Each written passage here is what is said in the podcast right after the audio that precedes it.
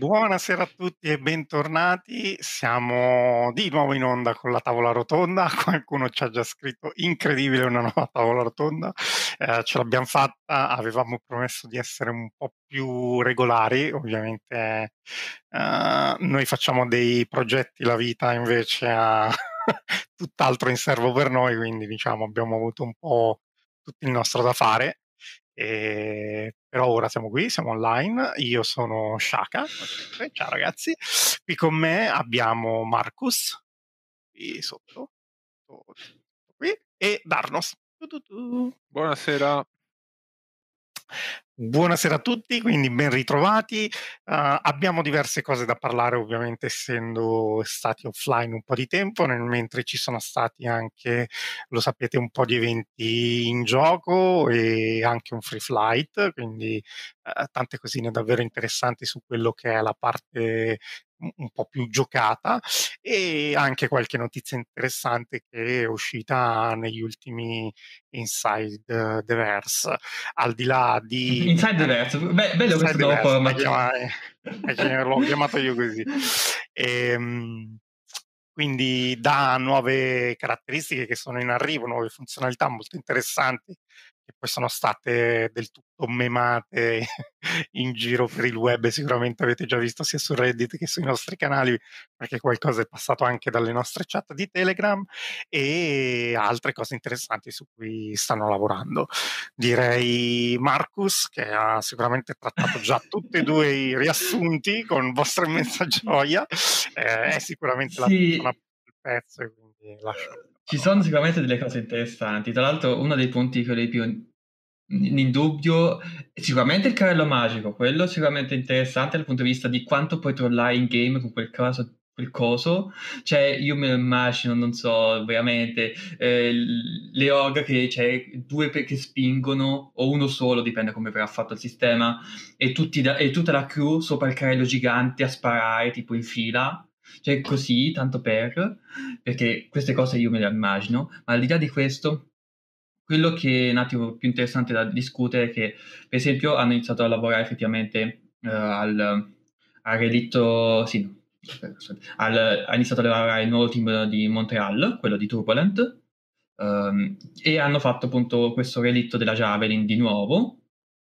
Eh, si trova alla fine dell'ultimo Inside Star Citizen, se lo vuoi riprendere, um, e non hanno, è molto bello, tutto molto bello, com- è, è ovviamente un riscaldamento per fare un attimo lavorare un po' il team, ma non hanno specificato che sa- se sarà o meno in game, e questo un attimo mi lascia un po', cioè ogni tanto lo fanno, che fanno vedere quanto è figa una roba e poi a livello di implementazione o non ne parlo, dico più avanti, vedremo, eccetera eccetera, quindi sarà un attimo ve- interessante vedere quella cosa lì. Uh, io ho delle, delle note dolenti poi riguardo a un totale troll, eh sì, quello, quello sì, quello sì. Anche perché alla fine del video, uh, io non l'ho messo nel riassunto, ma c'era scritto primo test, quindi se non sbaglio, quindi è un casino. E quello è interessante, ma un'altra cosa con cui volevo parlare, ma io parliamo di questo, va. Almeno andiamo per punti, non faccio confusione. Come vi sembra, tra l'altro, so che non state... Allora, la, la cosa interessante, come dicevo prima, io ho approfittato un po' del free flight eh, per riprendere un po' in mano il gioco, lo avevo abbondantemente accantonato e avevo ricominciato a fare un po' di missioni di quelle che ci sono uh, sia sull'Orville, che ci sono i vari avamposti con uh, diciamo lo stile tipo mezzo di scarica, e devo dire che l'attenzione ai dettagli è molto alta. Qui Uh, nel video che stiamo proprio vedendo in questo momento, eh, il rework che hanno fatto alla Javelin distrutta è veramente molto elevato, nel senso che rispetto a quello che avevamo visto all'inizio eh, è totalmente un'altra cosa. Eh, ovviamente hanno cosa. rilasciato la location, nel senso la parte del, come si chiama? World Map Task, sì. No, eh, work in progress. la, la, la, la parte del sviluppo, ma davvero è proprio un'altra cosa, cioè non ha proprio nulla a che fare con, con il vecchio relitto, che veramente era quasi solo probabilmente il grey box colorato messo lì, ecco. Ah, quello che mi preoccupa a me che, è che lì hanno fatto vedere per far scena chiaramente gli N P C. Tra l'altro, eh, sì, eh, hanno fatto vedere gli N P C, no? Che, che, sono, che fanno di ronda, si muovono, spostano. Però non è una cosa che possono mettere attualmente, perché basta un qualsiasi stronzo che arriva lì con, con la nave e inizia a sparare e è finita. Quindi sembra, sì, un, giusto per far scena. Non, non, non è chiarissimo cosa, cosa vogliono farci poi. Sembra, sì, giusto per far scena. Sì, sembra quasi poi una... cioè la, il vecchio relitto era lì e non faceva nulla. Qua sembra quasi proprio eh, poi tutta la una parte di, di... Esatto, di una base fatta dentro il relitto, che sarebbe una cosa fighissima, eh? Però bisogna poi capire cosa ci vogliono fare, se ci vogliono fare qualcosa. Ovviamente il potenziale c'è, nel senso da questo video si vede, e tipo io ad esempio ho visto recentemente, che ne so, anche si sente sotto le urla di mio figlio, ho rivisto recentemente ad esempio Star Trek, non mi ricordo quale, dei tre dell'ultima trilogia, forse il Beyond, mm? eh, oh, dove... ah, non è che no, beh, ma a me non sono dispiaciuti, però c'era proprio il discorso che eh, nella trama del coso c'era questo pianeta, il tipo cattivissimo che attirava tutte le navi, si schiantavano, e c'era una tipa aliena, tra l'altro molto figa, che eh, Adesso... dentro la nave si è fatta tutta una base, no? Quindi eh, sta cosa della Javelin eh, rivista così me l'ha un po' ricordata, perché poi è fatta molto bene, no? E... Sì, tra l'altro abbiamo in chat uh, Coludo che ci, che ci sta memando con uh, co, cos'è l'L T, molto bello, esempio molto bello, domanda. Però, però questa domanda dovete farle allo zio, mi raccomando, esatto. Chiedete in chat allo zio cos'è la L T, che lui ci tiene molto, mi, mi, mi verrà a cercare probabilmente, però adesso. Uh, comunque penso che puoi anche, puoi anche ridimensionare il video, visto che, oh. non so. Beh, forse è il più bello delle nostre facce effettivamente, però... ah, facciamo così, un mix tra facce e video, dai, facce e video, perché sì. Poi mi faccio, faccio uh... casino a tornare sui punti, vorrei mettermelo, va bene. Comunque allora comunque è lifetime insurance hazard, non, non lifetime um, perché devo sempre rompere i coglioni su ste cazzate. Allora Allora, eh, allora c'è stato l'evento, hai detto tu l'hai provato, l'avete provato, so che Danos non ha avuto tempo di provarlo, aveva visto, sì, che bello c'è l'evento, non ho solamente tempo per, per, per provarlo, però Shaka l'ha provato, Shaka ha provato sì. l'evento. No, ho provato, è stato molto redditizio, nel senso che si sono farmati Alpha U E C sì. come se non ci fosse un domani, forse hanno un po' esagerato, però vabbè, diciamo, ne abbiamo approfittato, quindi siamo tutti no, contenti. No, ci stava, ci stava. Beh, sì, dai, un po' che è, ne so, è un la buon parte... incentivo. Sì, eh, infatti c'era sempre un sacco di gente, qualsiasi server entravi, se partiva, eravamo tutti lì. E secondo me è carino, nel senso che eh, parlo a livello personale, ad esempio uh, per me che magari ho lasciato un po' il gioco parcheggiato o provavo le build, solo quella cosina nuova che mettevano ogni volta e poi lo chiudevo, è una, un modo diverso per uh, farti un po' giocare anche lì, quindi secondo me ci sta. Ovviamente non è, non è facile, uh, quindi difficile aspettarsi che ne possano mettere ehm, diciamo in velocità tanti, però sarebbe carino. Se, se ti dico quanti ne hanno annunciati ti, ti, ti, ti leggo di... Sì, no, allora che li annunciano mi sta bene, che poi veramente riescano a farli tutti a, che ne so, una settimana uno dall'altro, ci credo veramente. Ah, no, quello no, que- hanno detto eh. che ne stanno lavorando circa una decina. Quindi cioè, comunque, comunque è carino, eh, no no decisamente un buon numero. Se poi pensi che puoi fare, che ne so, lo Xenothreat, ok, fai una pausa, poi lo Xenothreat comunque erano le tre le tre ondate, no, le tre, cioè tre, come si chiamano, tre micro eventi, c'erano, sì, no? In realtà erano due fasi, cioè la prima ah, è l'annuncio, uh, poi c'è la versione di trova la merce, sconfiggi la Idris sì. nel frattempo mentre difendi la Javelin, e poi c'è la battaglia finale che ovviamente uh, c'erano due Idris da combattere e ti veniva in supporto eh. la Javelin, e quella è la, bat- è la battaglia finale, quindi sostanzialmente le, ba- le, le fasi sono due. Uh, no. Però quello che hanno annunciato è molto interessante dal punto di vista di, ok, adesso mettiamo il nine-day loca- lo- lockdown, che facciamo? Facciamo che la, la banda dei pirati di, di Yela metta in lockdown, met- faccia un, un embargo, un, un, metta, comunque sequestri, diciamo, una zona, e i giocatori dovranno interagire, cioè dovranno o sconfiggere i pirati, o anche cercare mai di sfruttare la cosa, perché all'interno di questa zona i prezzi andranno alle stelle, perché ovviamente non ci sono traffici commerciali. Quindi cerchi di bypassare il, il, il blocco e, e cercare di vendere la roba che hai. E adesso, forse si può anche aiutare i pirati in qualche modo in maniera più diretta, ma non, non mi ricordo benissimo se era stato proprio detto in maniera chiara e precisa o era stato fatto intendere. O se comunque poi riusciranno a farlo. No, comunque la... il discorso è che secondo me è una meccanica interessante da inserire eh, nel momento in cui magari c'è un po' di ciccia in più che richiede più tempo, eh, quindi tra una patch e l'altra ci vuole più tempo, quindi eh, le persone magari starebbero lontane dal gioco perché appunto, che ne so, non c'è un nuovo pianeta da andare a vedere, quindi dico vabbè, sono sempre le stesse cose, non apro Star Citizen, se nel mezzo mi metti quell'evento, capito, diviso in due o tre fasi, magari vengo a giocarmelo, ecco, quella secondo me è la cosa interessante di questi eventi. Eh, hanno dimostrato che riescono tutto sommato a gestirli, tra l'altro eh, forse non tutte, ma alcune fasi sicuramente erano capitate ne- nel free flight, quindi con anche... No, no, nessuno, niente, niente, niente, assolutamente niente. No? Sei sicuro? Mi spiace dire, te lo mando. No, hanno finito il flight e tipo due giorni dopo... È uscito... Ah, ah sì, okay. Hanno finito l'evento e due giorni, due giorni dopo... Ah, ok, allora sì, no, mescolato un po' perché è stato proprio il periodo che ci abbiamo giocato. Sì, eh, la... si era teorizzato che potessero fare la parte finale con il free, fa- free flight, ma poi non l'hanno, non l'hanno fatto, okay. Non hanno avuto il coraggio, i server già, già piangevano. Sì, sì, sì. Eh, quindi vabbè, ci sono riusciti e insomma fa, fa ben sperare che possano inserirne altre, ecco.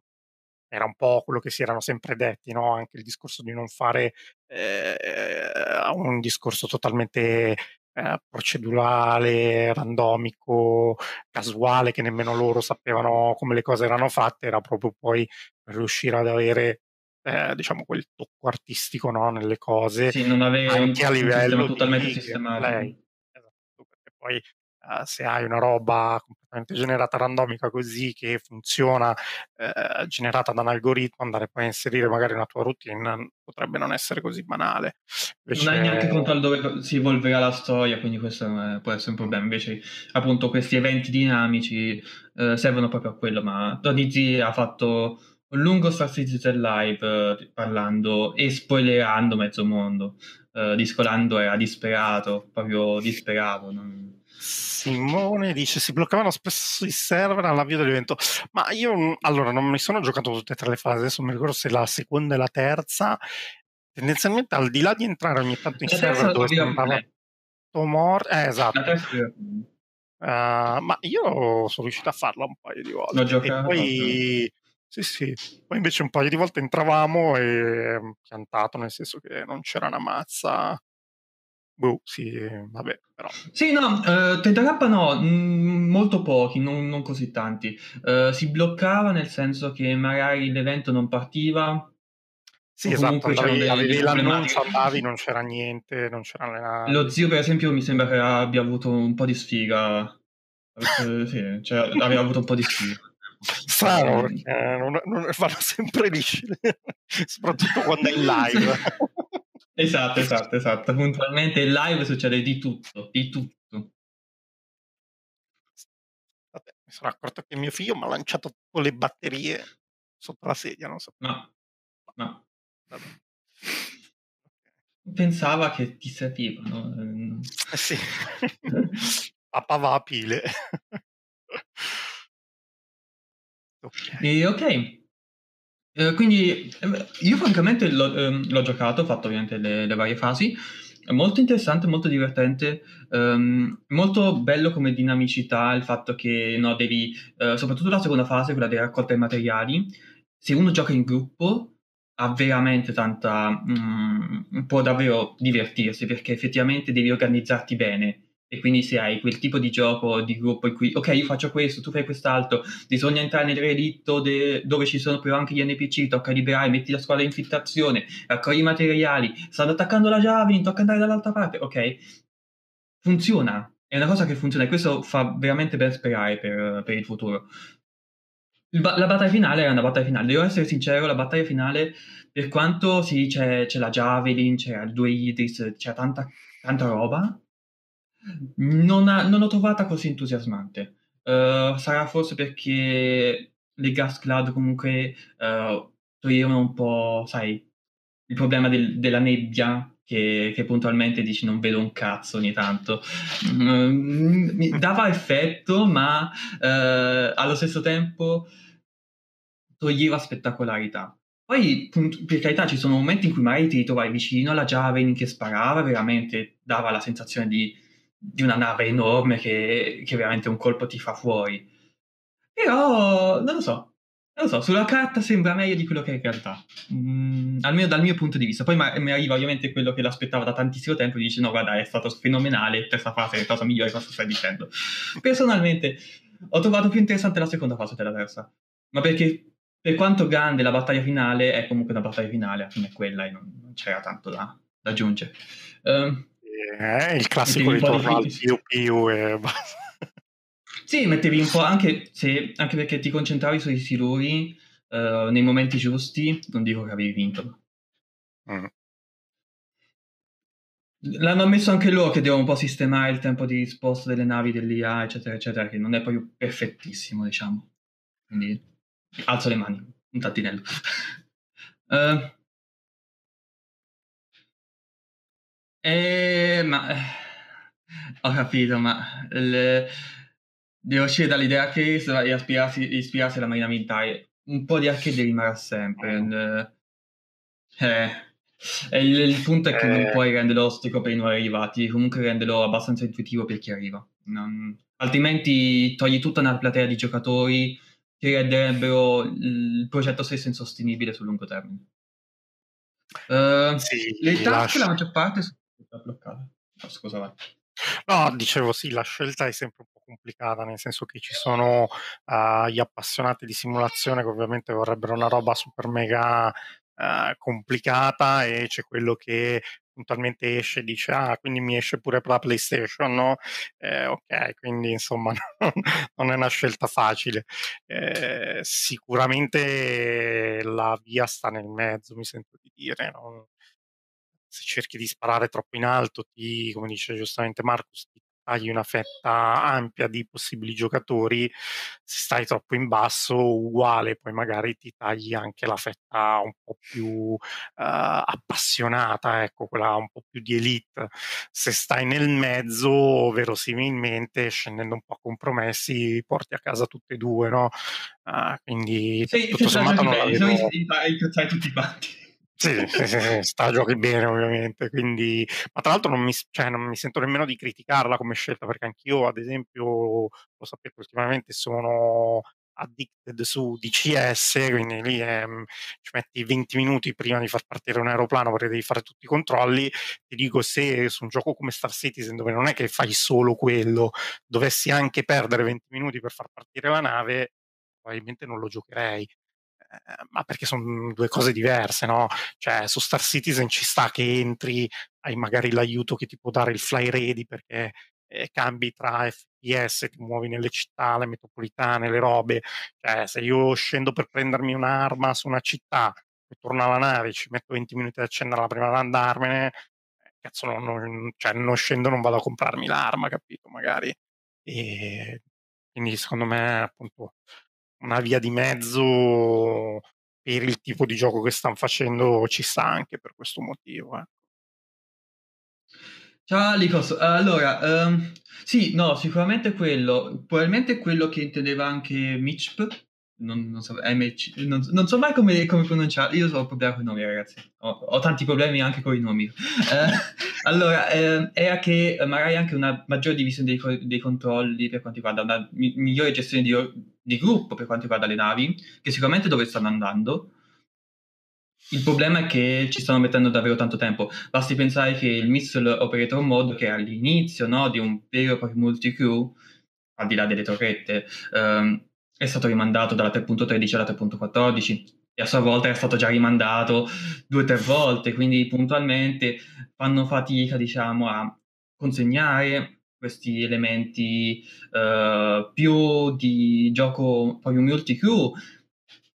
E quando funzionano questi elementi, anche se magari semplici, sono molto divertenti. Basti vedere Sea of Thieves. Lo so che è un confronto che viene fatto molto per quanto riguarda le, testa- le, testate, le testate giornalistiche uh, comuni, diciamo. È un confronto che viene fatto, che ho visto sia su Multiplayer, ho visto sia su E V A e compagnia. Però effettivamente ha senso, perché l'ho provato recentemente, Sea of Thieves, per una serie di ragioni, uh, e effettivamente ha quel tipo di gameplay alla base che...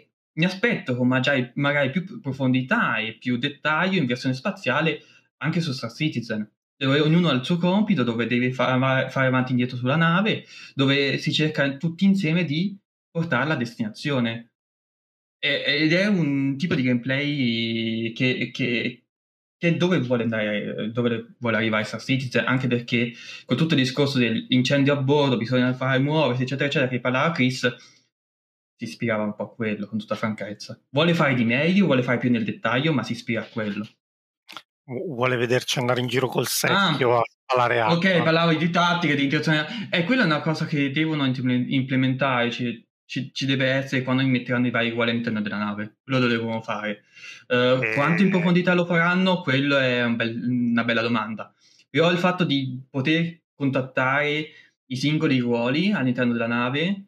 utilizzando il, il VoIP, e quello lo devono fare, se ne ha parlato in passato. Sì, no, capi- adesso ha anche scritto la parte, che ne so, Takani, L S, così dubito fortemente arriveranno a quei livelli di, di profondità, di dettaglio, mm. cioè forse l'abbiamo già visto un po' con uh, le missioni quando le, accen- le, le accetti dal mission manager, il marcherino, setti la rotta e va bene così. Eh, non... Beh, quello, quello lo voglio togliere. Quello lo vogliono togliere. E quello ma... in futuro lo toglieranno. Un okay. po' dubito che arriveranno a fare eh, il discorso del Takani L S, che ti devi prendere la frequenza giusta, se no non vedi lo strumento. Ah no, quello, no, no, fino a quel punto no, assolutamente no. Non, non, arriva, non è il simulativo, non è il simulativo, ragazzi. E sicuramente all'interno della nave, tra l'altro, avendo provato poi proprio in occasione dello Xenothreat, avendo provato navi un po' più grosse rispetto al solito con cui andiamo in giro, e avendolo provato in gruppi un po' più, diciamo, corposi, eh, che sia Discord, TeamSpeak, eh, quello che è, viene fuori un casino allucinante. Quindi sicuramente l'esigenza poi di appoggiarsi di più magari a quella che è la voice chat, ad esempio, della crew della nave, e cose di questo tipo, può essere davvero davvero utile, ecco. Sì, sì, sì. Sì, è Perché... quello strizzare il simulativo senza veramente metterci metterci dentro, insomma. Strizzi sì, l'occhio, e... però ti tieni comunque un po'... Eh, è comunque un gioco per tutti, ecco. Eh. Sì, Quindi... sì, ma sarebbe, non dico stupido, ma sarebbe veramente... pericoloso tagliarsi fuori uh, il giocatore, quello non super addicted, e ripeto, non tanto perché magari non ce ne sono, ma il tipo di gioco diventa complicato, nel senso, non essendoci solo quello in Star Citizen, essendoci mille altre sfaccettature, no? Il trading, le robe, la parte a piedi, scontri a fuoco, cioè non... difficile. Danos non parla molto, eh, Danos è distrutto, Danos è distrutto dentro. Se, no, però effettivamente se hai qualcosa da dire aggiungi, per carità. Eh, eh, adesso ci insulta tutti. Ah, sa- sarà intervenuto avendo qualcosa da dire. Uh, roadmap, roadmap, si parlava di, di bloccare, sì, praticamente... hanno fatto, hanno messo su carta sulla nuova roadmap quello che già succedeva in passato. Cioè, prima di, veniva soltanto dichiarato, mentre ora è effettivamente presente visivamente sulla nuova roadmap che uh, i vari elementi sono committed o tentative, ovvero se sono confermati definitivamente, circa, non è mai definitivo su questo stile, però definitivamente uh, per la patch è sull'altra, eh, sull'altra view, su quella, eh, sì, esatto. Um, ecco. Su, se, se sono confermati quella patch oppure se ancora non è detto che siano proprio pronti al cento per cento. E molto per la tre punto tredici è stato confermato. Di non confermato è rimasto Stanton, System Polish, uh, i Spawn Closet per le missioni, uh, che sono semplicemente uh, dei, dei punti di spawn, banalmente. Uh, e lo Ship to Station Docking, che tra l'altro riguarda soltanto un paio di navi, de, di navi come dicevo prima del, della live, riguarda l'otto novanta Jump e l'Hammered, mi sembra. E mancano i veicoli, quindi Nova Tank, Nova Tank uh, e le due, var- due varianti delle tre post- reali effettive uh, dell'Hercules, la M due e la, e la C due. Per qualche strana ragione la A due è tipo prevista per... Qui non c'è sulla road... cioè, sull'altra roadmap? No, eh, no, qui c'è. C'è su una tre punto quindici um, è... la, la, la tre punto quindici, che è strano perché è una variante, perché la metti sei mesi dopo? Non, non capisco la logica, però c'è qualcosa che mi sfugge forse. E niente, se non uh, ricordo molto... male la Crusader A due era quella che montava le bombe di classe di rank dieci, erano sempre le altre, forse quello è il motivo. mm, Fammi ricontrollare. Tra l'altro lo Ship to Station, che è un tentativo, ma in realtà è già più di una volta che le vediamo. uh... Sì, questo è il... dovrebbe essere la fine del K-Box. Lo, lo so che ho fatto il riassunto due giorni fa, tipo, però non mi ricordo. Il mio problema è che io li faccio a, a, a grafica, uh, li, li scrivo, li, li ripeto finché non, non mi vengono bene, le monto, eccetera, eccetera. Però dopo, tipo, un paio di giorni, ok, ho fatto, cancellato tutto. Cancellato tutto. Allora, la A due possiede un payload swappabile di bombe di varia natura, quindi forse sarà messa nella tre punto sedici perché nella tre punto quindici, scusate, nella tre punto quindici perché nella tre punto quattordici introducono il module swapping per eh, i veicoli. Molto Suppongo, possibile, ipotizzo, molto possibile. Poi. È molto possibile poi, perché mettono come prima nave la prima... È molto possibile che ne metto come prima nave modulare, dal punto di vista proprio dei moduli swappabili, ehm, la uh, Retaliator. Quindi uh. quella è ufficialmente la prima nave in cui fina... per... anche perché hanno i moduli pronti, almeno stanno, da quello che hanno detto è già tutto pronto, devo soltanto finire la tecnologia. Metto la tecnologia. Beh, anche perché la Retaliator addirittura era stata una delle primissime quasi annunciate con quella tecnologia, e quando uh, le avevano proprio messe in vendita le varianti, uh, mi ricordo che erano già tipo modelli tre D abbastanza dettagliati, quindi alla fine come concept uh, li avevano già da tempo, e che no, effettivamente non avevano la tecnologia per uh, piazzarla dentro. Sì, quello, quello diceva invece Jason uh, nella chat di Twitch è effettivamente l'argomento subito successivo, perché riguarda più che altro il tre punto quattordici, o meglio io la colloco nella tre punto quattordici perché è dove si è capito che più o meno dovrebbe arrivare questa cosa qui, almeno dalle indiscrezioni, da, da come l'hanno detto in passato, ma potrei sbagliarmi, potrebbe arrivare nella tre punto quindici per carità, uh, ovvero i nuovi inventari. Hanno fatto recentemente, cioè due giorni fa, uh, il Calling of Devs sugli inventari futuri, dove hanno specificato, sì, uh, attualmente abbiamo questo inventario um, specifico per alcuni elementi, come può essere no, la, roccia, la roccia che, fa, che accoglie attraverso il mining, uh, come può essere non so, il cibo, l'acqua, eccetera, eccetera. E poi abbiamo questo inventario finito che avete come equipaggiamento, per tutto l'equipaggiamento, per tutte, per tutte le cose che avete. vogliamo dirigerci verso un inventario finito, fisicalizzato, eccetera, eccetera, eccetera. Visto che non possiamo arrivare subito a quello fi- finito, fisicalizzato, mettiamo prima quello finito. Quindi vuol dire che fanno questi inventari localizzati che, che sono inventari finiti. Cioè vuol dire che io ho il mio inventario eh, di spazio X sulla Karak. Non è fisicamente lì, nel senso che avrò comunque un'interfaccia per metterci la roba, ma è finito.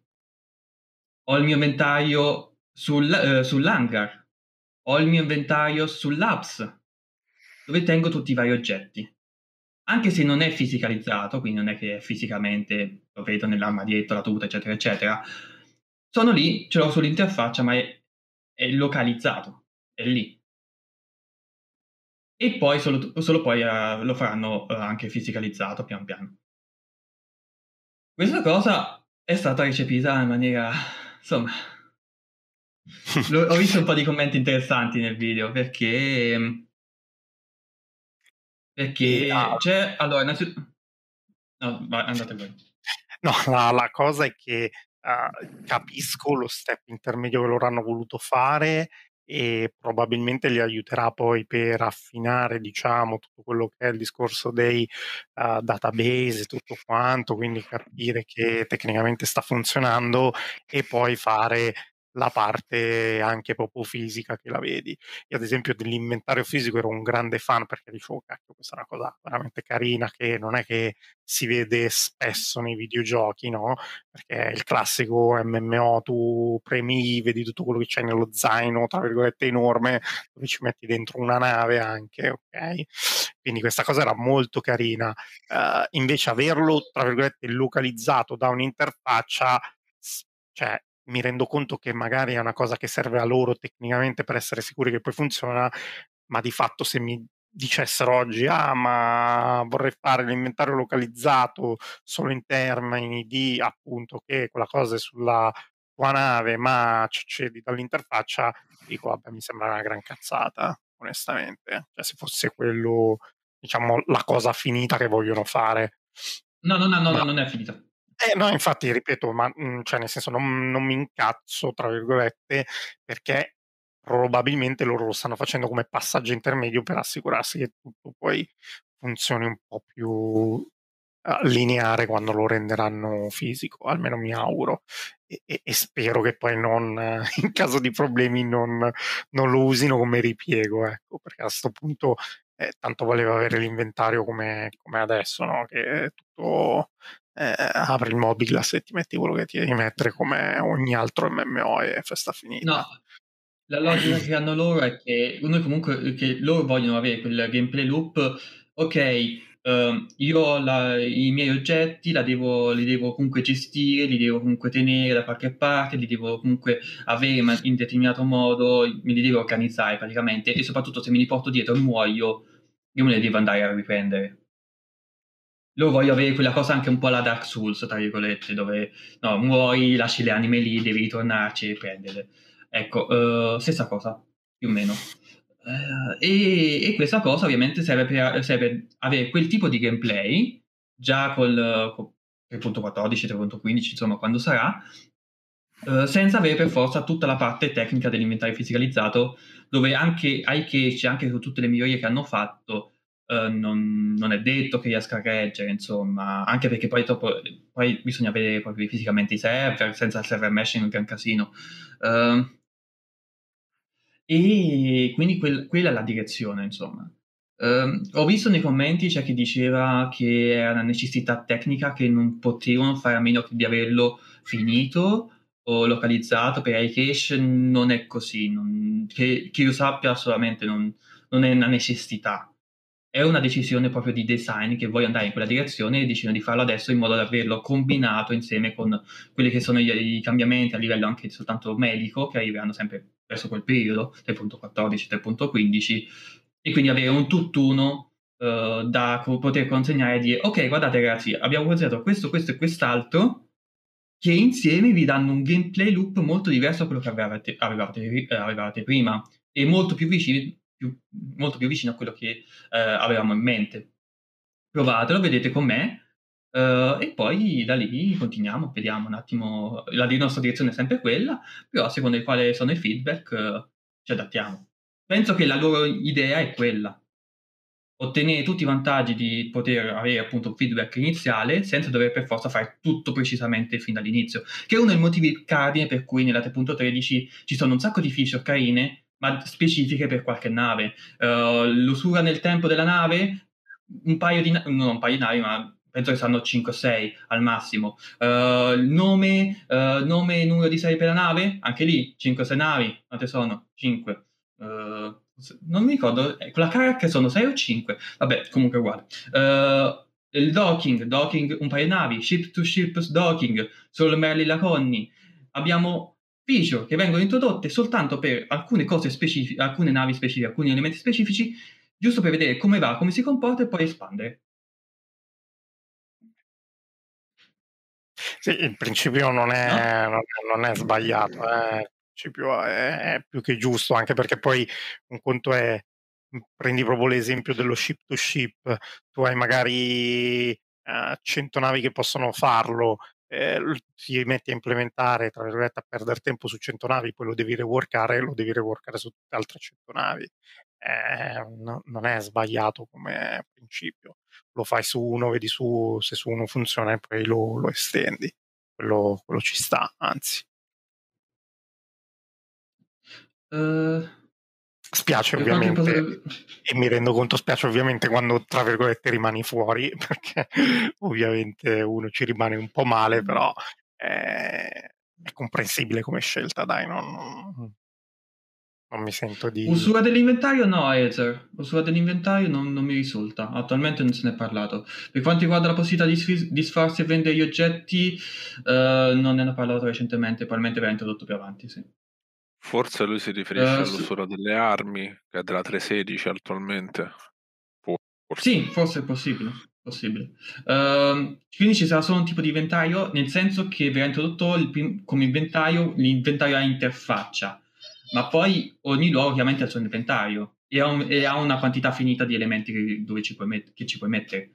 Uh, quindi, non so, voglio mettere, uh, posso mettere nel mio hangar solo fino a una certa quantità di cose.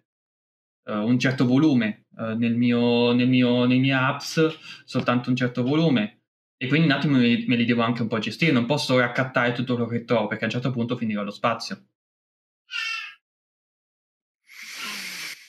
Comunque, allora. Molto interessante anche per quella è molto interessante anche per la questione dei furti. Sì, effettivamente sì, se, se, lasci, se, ti, se ti uccido e lasci le cose a terra ti posso rubare gli oggetti che hai. Ma non è tanto se ti uccido, ah, se uno ti entra nella nave diventa la parte pericolosa. Ah, quello non è detto, quello non è detto, perché attualmente, visto che comunque la gestione del, del, dell'inventario lo fai attraverso l'interfaccia, l'interfaccia lo fai dal, dall'innerfoot, che è la ruota, no? Uh, beh... Mm, non penso che sarà interagibile con le navi. Non penso che solo il proprietario, come prima implementazione, sì. Cioè, non penso che siano così, diciamo, coraggiosi da poter mettere una cosa del genere come prima implementazione. Altrimenti già mi immagino i casini. Immagino la gente, mi hanno rubato tutto. Uh, non è fattibile. Però se tu hai accesso teoricamente a uno zaino, perché non dovresti poter recuperare la roba che c'è dentro anche se non è tua? Oh, bisogna vedere come hanno intenzione di gestirla, anche perché dovranno sì. anche aggiungere tutte le penalità allo system. Le penalità, ma poi finisci in carcere e la roba tua dove, fin- dove va? La, la roba nella tua nave fa- dove va? Fanno realistico e del... Eh, eh, fanno realistico. Hai citato il punto. Eh, non lo so, non lo so che fine fanno in realtà le macchine dei, dei, dei criminali, in più penso finiscano al deposito, in Italia sarebbe il deposito comunale, in America non ho idea di quale sia l'equivalente. Uh, il, Ma... le, le armi si potranno inceppare, sì, l'usura delle armi non è soltanto estetica, è anche effettiva, cioè un'arma usurata si può inceppare e può avere problemi, sì, sì, sì, sì. La direzione è quella. lì finché secondo me l'inventario non sarà fisico, poi tra virgolette finale andarsi ora uh, impelagare con apri l'interfaccia, fottiti la roba dalle navi, così è... Sì, anche perché diventa tutto eh. molto semplice, cioè un ma conto non, è quando non... io tanta roba dentro nave fisicamente la devo togliere. Esatto, vai col carrello e la svuoti e svuoti le navi. No, vabbè, il, car- il, car- il carrello è bellissimo, ragazzi, non, non importa niente, uh, è la cosa più stupida che abbia visto recenti, recenti video e, ed è bellissimo. È bellissimo. Sarà la fine del ragnone uh, del Magni. Il carrello no, dai. Lo mettono lì, la gente lo ci trolla alla fine. Le, le corse dei carrelli. Uh, eh, ma I il dispositivo oggetti è iCache. Eh, iCache è la, la base, l'infrastruttura. È, è quello che è la base del, del, di quel tipo di persistenza che dovrebbe permettere appunto, appunto questi inventari localizzati, perché da quello che si è capito... Allora, non è che da quello che si è capito, da quello che hanno detto, eh, attualmente fino ad ora non era possibile fare neanche quel tipo di inventari lì, quel tipo di inventari interfaccia localizzati, perché la loro persistenza, che si chiamava P K, eh, no, P K, P, uh, P, uh, P K, P K, sì, esatto, um, valeva soltanto per l'user, e quindi valeva soltanto per le cose effettive del, del, del, del personaggio. Uh, quindi avevi il tuo inventario sul Mobiglass, avevi uh, la tua persistenza a un certo punto per il tuo apps dove spawnavi, ma anche quella no, poi l'hanno rimossa col server, col server side O C S. Ave, hai tuttora una persistenza all'interno della nave circa, perché sì, non è perfetta, però ce l'hai, cioè se tu prendi la tua nave, ci metti dentro il tuo veicolo, la stori e poi la recuperi su un altro server, hai di nuovo quella nave con quel veicolo all'interno, eccetera eccetera. Ma se ci lasci la tua arma, se ci lasci una bottiglietta d'acqua, se ci lasci il, il cavolo che ti pare, finché non fai il claim quella roba ce la ritrovi. mm. no, no, rimane, rimane, rimane. L'unica cosa è che se hai una bottiglietta vuota è piena, se tu hai uh, la ritrovi piena, se tu hai se tu lasci lì uh, non so, un'arma scarica la ritrovi carica. Questo perché non dovrebbe, da quello Promodo. che ho capito non, non, non segna lo stato di, di, di, di usura di, di, di utilizzo dell'oggetto, e quindi lo, lo rimette a palo ogni volta. Probabilmente quello è gestito dal server, non dalla persistenza, però per il resto funziona, eh, funziona. Però è, è relativo esclusivamente al, a, alle cose che ha eh, l'utente, non a, a cose che sono effettivamente nel mondo, okay? Quindi questo, uh, questo inventario localizzato è una prima introduzione dell'avere questi inventari in luoghi che non sono specificamente designati per uno specifico utente, ma sono gestibili da tanti utenti. Insomma, è l'inventario globale, tra virgolette, nel senso che tutto il mondo può avere degli inventari sparsi, eccetera, eccetera. È una delle cose che permette Cache. Staremo a vedere di quanto si incaginerà. Anch'io ho avuto difficoltà a seguirlo, uh, ma dovrei averlo spiegato più o meno in maniera corretta. Praticamente è un sistema di, di archiviazione a scomparti. Eh, sì. Praticamente. Per farla breve. Ma no, si disegnano ad agosto? Eh, esatto, hanno, avevano questo... Questo è un po' vecchio come notizia. Uh... Trovai tutto stanno un Pico, lutto per mezz'ora, povero Pico. Uh, no, uh, il sito di agosto è, un vecchio, è una vecchia notizia. Avevano cercato di, da quanto si è capito, di prenotare il, il location, il center di Los Angeles da, da, da un sacco di tempo, e hanno trovato un posto ad agosto, quindi l'hanno prenotato ad agosto. Uh, però non è chiaro cosa ci vogliono fare, e dovrebbero essere effettivamente loro, almeno stando alle fonti. Questo non ci sono informazioni ufficiali da parte della C I G, ma semplicemente su, vai sul sito del Convention Center, del, com, come cavolo si chiama, del, comunque del posto a Los Angeles, uh, dice che è stato prenotato da um, da, da Clarion, da Rob Space Industry, quello che è, uh, e uh, appunto data agosto, e si vedrà. si vedrà effettivamente cosa vogliono fare, perché agosto è un po' ottimistica, diciamo così. Un po' tanto ottimistica come, come data. Sì, cioè probabilmente il discorso che possono sfruttare un po' il fatto che, come è capitato anche a noi l'anno scorso, si è un po' abbassata la guardia, se vogliamo, no? Quindi cavalcare un po' l'onda di quella roba lì, altrimenti non ha, non ha veramente senso uh, puntare su un mese come agosto, eh. Cioè, al di là della, della situazione che stiamo vivendo, eh, mi riferisco al Covid e a tutto il resto.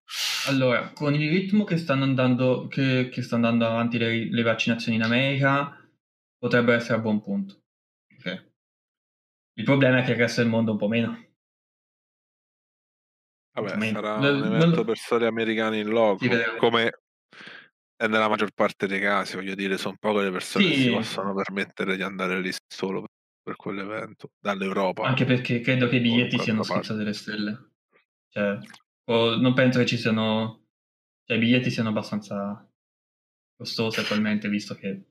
Quanti, quanti viaggi in aereo ci sono attualmente? Sto cercando di, ca- di capire la quantità, tanto avendo una disponibilità Bolini di utenti così bassa. Bolini hanno sicuramente tolti parecchi, però non mi sembra che abbia inciso particolarmente sul prezzo del biglietto. Costi, hanno soppresso i voli e festa finita.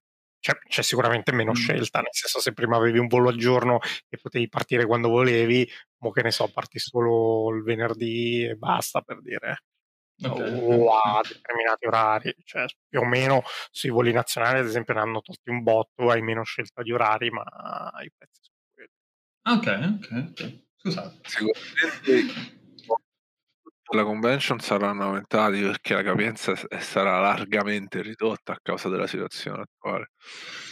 Mm, io so soltanto che anche annunciarlo adesso sarebbe, tra virgolette, tardi, quindi non ho idea di cosa stiamo facendo. Cioè, eh, potrebbe benissimo essere un placeholder e dire, ok, vabbè, non è fattibile, lo facciamo l'anno prossimo. Vaffanculo. No, no, ma è agosto, però... specificato l'anno. No, vabbè, l'anno era specificato. Okay. Uh, uh... Però se... se lo faranno, potrebbero anche fare una cosa tipo annuncio di Squadron quarantadue, eh, la sto gufando, ma vabbè, annuncio di Squadron quarantadue, forse questa è la volta buona, io non, non, io non so più. Stai gufando veramente eh, tanto. Lo so, però eh, annuncio di Squadron quarantadue che dici, vabbè, faccio, faccio l'evento giusto per, eh, anche se non c'è gente, eccetera, eccetera, ma per far...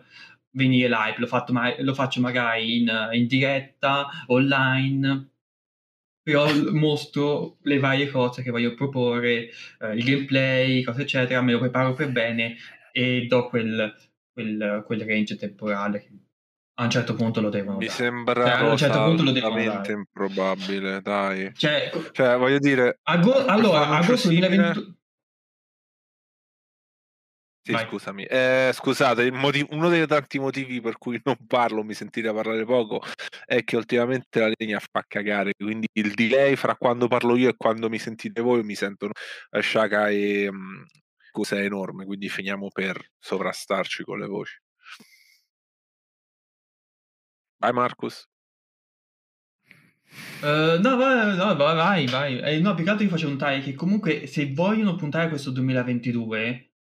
Che io, io francamente, cioè, ventidue è l'inferno, quando avevo detto duemilaventi, ho detto vabbè, duemilaventuno al massimo, duemilaventidue non arriveranno mai, ecco, duemilaventidue ormai è certezza.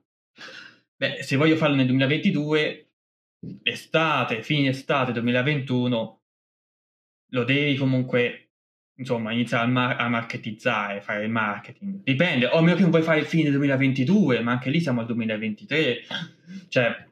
Siamo oltre il meme, qui siamo al, alla presa in giro, della presa in giro, della presa in giro. Non è per cattiveria, ma se, se continui a... Non, devi a un certo punto devi concretizzare, che è una cosa brutta dire, perché effettivamente, non so, tipo un gioco come Cyberpunk, effettivamente uh, deve uscire, deve uscire, deve uscire, uscire, alla fine è uscito così, di uno diceva, ma cavolo, mettila un anno prima. Però il punto è questo, Cyberpunk aveva... tra virgolette, tutte le, le poteva uscire quando voleva, hanno detto, vabbè, facciamo per il duemilaventi, e poi sono rimasti legati a questo, ma alla fine hanno portato il gioco. Star Citizen ha detto sì, no, duemilaquattordici duemilaquindici, poi sono rimasti in silenzio stampa, hanno fatto il reboot e poi hanno detto duemilaventi, ok, tutto benissimo, finché hanno detto no, vabbè, duemilaventi più avanti, uscirà quando uscirà e poi uscirà nel duemilaventidue. E adesso siamo di nuovo a capo. Cioè, diventa... Eh, n- non c'è una soluzione qua, ma diventa complicato, non è bello. Questo è vero, ma quello che volevo dire io in realtà è un ragionamento diverso. Se devono fare un annuncio del genere, di sicuro non gli serve di andare a prenotare una convention grossa come ah, Los Angeles okay, Convention Center. E soprattutto, se devono fare un annuncio del genere, avrebbe più senso fidare con quelle che sono le tempistiche storiche di Star Citizen e Squadron quarantadue. Perché ad agosto, cioè ad agosto sta, ti vai a massacrare con i vari Gamescom, con... Uh, anzi no, c'è soltanto il Gamescom, scusate. Che, cioè, non, non lo so, non c'ha molto senso. No, no, io, io infatti io, io un attimo cercavo di capire cosa poteva essere, ho detto, beh, può forse qualcosa legato a Squadron. Una grande campagna di marketing buttata loro. Sai com'è fatta la Chico ogni tanto? Che dice, ma boh, vaffanculo gli altri, noi famo meglio. No, che inizio a... Eh, non voglio... Forse ti sto un po' insultando così, ma non è per cattiveria, è che ripescando un attimo in passato ci sono stati momenti in cui hanno detto non ci interessa cosa fanno gli altri, lo facciamo noi, lo faremo meglio. Penso che questo l'abbia proprio detto a un certo punto. Mm, eh, e io quelle cose un po' me le aspetto dalla C I G, anche quando non hanno molto allora, senso, nel bene e nel male. Su questo io sono pienamente... Cioè mi, mi aspetto che sia una sparata che è venuta in mente a Chris e ha detto ah no, lo facciamo perché così... recuperiamo anche quello dell'anno so bla bla bla bla, ma niente di più, poi che sia fattibile o meno eh, che poi c'è? Come si concretizza non lo so. Gatto ah, cazzo eh gatto sì gatto e niente, la mia preoccupazione è che mi faccia saltare il computer mm. Eh, come il gara una volta. Perché non fanno gli eventi direttamente in gioco? Non sarebbe male una videoconferenza virtuale. Sarebbe un disastro. Sarebbe sì, un disastro no. Tecnico. Già non riescono a fare tecnicamente quello. Già vissuto. Quindi in gioco sarebbe molto uh, molto pericoloso. Domanda, scusate, sono appena entrato e non so se ne avete già parlato, ma per quanto riguarda le procedure di accensione delle navi, sapete se implementate delle procedure più lunghe per il multicrew? Uh, maybe non penso. È ancora troppo cioè, presto per discuterne. Ancora presto, eh sì, esatto. Cioè, no, procedure vere e proprie, io temo come il discorso Tacani, L S e tutto quanto, uh, sarà veramente tosto, forse non nei loro intenti. Sicuramente quello che potrebbero fare, non è detto che poi lo facciano realmente, è navi multicrew dove poi avete effettivamente i, la postazione dell'ingegnere, che ne so, che il power on, piuttosto che l'accensione di un determinato sistema, magari può essere fatta solo da quella console. Però che se lo fai prima, dopo, durante, mentre, secondo me non è che la nave poi non si accende o, o cose di questo tipo. Sì, no, se eh. ci sono procedure di accensioni specifiche da utilizzare per ogni nave, no, non lasciare. O potrebbe essere davvero una cosa interessante per navi veramente grosse, se hanno uh, posti dedicati, eccetera, eccetera. Oh, non... cioè, sa- sarebbe carino da una parte, ma una forzatura troppo dall'altra. Quindi, boh. Oh, al momento loro non, non si sono sbilanciati sul dire come la faranno, quindi possiamo solo fare un sì, po' anche di perché... po'. Sì.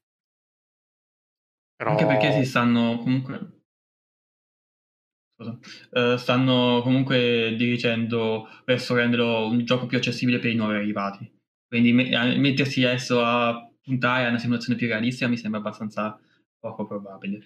Um... Ci saranno navi per cui sarà obbligatorio, non dico obbligatorio, ma molto probabile. Io una Javelin, una Idris, navi di questa portata non ce le ah, vedo ad essere accese. Non per il tastino flat è tutto operativo, tutto perfetto. Eh, vedremo, vedremo. Diventa Dark Orbit, uh, non... diventa online, dai. No, ok, però ti dico, non che devi fare la corretta sequenza di ottocento tasti da premere e tutti ah, no, coordinati, cioè ci sarà veramente la postazione quella dell'ingegnere di bordo, da lì solo magari puoi attivarti un determinato impianto, ma sarà il classico pannellino, lo guardi, tastino, power on, power off, o quello che sarà, che ne so... Eh, se c'hai eh, la, la, non mi ricordo nemmeno più qual era la nave, quella col il nucleo quello gigante che doveva essere quello che ti fa la gravità, che ne so, che devi andare lì, P G on, si accende, allora c'è gravità nella nave, se no no, robe così. Non è che allora prima dopo... della, della Idris? Ah, eh, no, forse non era la Idris, mi sembrava un, anche una più piccola ce l'avesse fatta in quel modo. Ah, merda. Buh, no, mm, merda, c'era anche il modo. Da Reclaimer.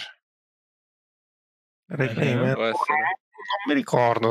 C'era un pallone. Quel nucleo è della Aegis, comunque, è un componente Aegis che ricordi. Quindi, sì, Reclaimer, Hammered, insomma. Uh, notizie sul sistema Pyro. Non eh, per la fine non dell'anno è previsto soltanto roba di Stanton. No, vabbè, per la, la fine Pyro. dell'anno Pyro è previsto. Allora, io dico, in roadmap ci siamo persi, Shaka? Uh, può essere. Uh, io parlo del progress tracker, che è quello con tutti i team, eccetera, eccetera. Lì, lì comunque Pyro è previsto circa per la fine dell'anno. Tu parli del progress tracker. Pff, dove diavolo stava? Pyro. Announce, announce, nix, nix, nix, Pyro. Uh, tra, tra i mille team. Ah, ecco, uh, la Pyro System Planet e, e Simulation Strap. Sì, è, da, è vero, danno fino a ottobre duemilaventuno. Non ci avevo fatto. Però è tutto legato al server meshing, quindi ah, bel memino. bel memino. Belle queste cose. Cioè, sì, hanno detto il nuovo sistema arriva col server meshing. E io, ok, va bene. Uh, quando sarà pronto, wow. Dov'è? Dov'è? E poi il server meshing può essere anche la cosa più stupida del mondo. Cioè, no. uh, fai il jump point, il jump point sì. uh, semplicemente ti collega all'altra istanza che è l'altro sistema e fine. Sono due, ah. sono due istanze uh, collegate, due server collegati e, e ogni volta e ci sono questi duo combinati che sono i duplicati. Non è che deve essere il server meshing. Tecnicamente il server meshing eh... è andato in fair dicembre, è andato in completamento per dicembre duemilaventuno e gennaio duemilaventidue. Sì, ma uh, il punto è questo, che la fine dei lavori che c'è scritto lì non indica mai la fine reale, o meglio non indica mai, non è detto. Uh, per esempio, per quanto riguarda le Fox Reaction, il lavoro è segnato fino al uh, fine giugno, ma in realtà nella roadmap è prevista un'implementazione per marzo. Cioè, il lavoro indica tanto, lavorano su questa cosa fino a tot, tant'è che molto lavorano anche per l'anno successivo, ma potrebbero mettere delle prime versioni nel mezzo. Quindi, vabbè, c'è da dire che potrebbe essere anche una questione, una cosa duale, nel senso, sul progress tracker è scritto fino a quando conteranno di lavorarci, poi che esca prima può darsi che avvenga, come si sta dicendo prima, per poter testare la funzionalità e debarla, sì, sì, sistemarla, sì, sì, migliorarla. Dicevo cioè, ok. Uh, basta che non finisce come Anthem Next. Parlando di memini, uh, hanno finito il lavoro su sul come ragiona il tempo l'engine, l'engine. Dovevamo fare il network team, ha fatto però rivedere un attimo perché l'engine uh, gestiva il tempo, cioè l'aggiornamento delle varie entità in maniera che non andava bene a quanto pare, e quindi l'hanno dovuto rivedere. Update, no, mi, ha, mi, ha fatto, mi ha fatto ridere come cosa, perché devono rivedere come funziona il tempo, è una cosa che è tipo what the fuck. Però è, sì, è, ha, delle, ha dei, dei punti effettivamente molto concreti, e questi altro sono argomenti su cui stanno vabbè. lavorando da anni. Non so se è una cosa positiva o negativa. Scusa Shaka, perdonami. Stavo per dire, tra l'altro, scusami, eh, ok, va bene, ma è tipo la prima cosa che vedi quando entri in un engine nuovo, capisci eh, tipo il classico update on frame sulla fisica, quindi o il fisso o sul frame, eh, sono proprio le prime cose che tu, non sapendo niente, cioè ti vai a guardare, studiare come Shaka, ne ho Shaka, Shaka. Le...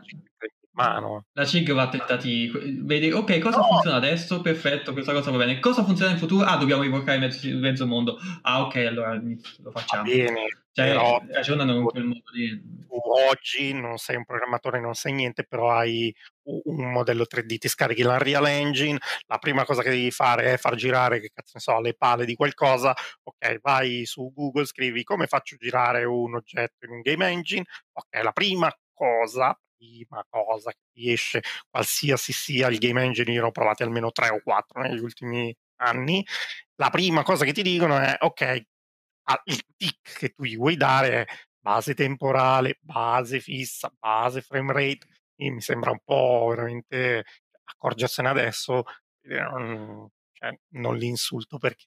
Ma credo, che, allora, credo no. che fosse più che altro per una questione di... Uh, se no, ah no, non è che credo, l'hanno proprio scritto.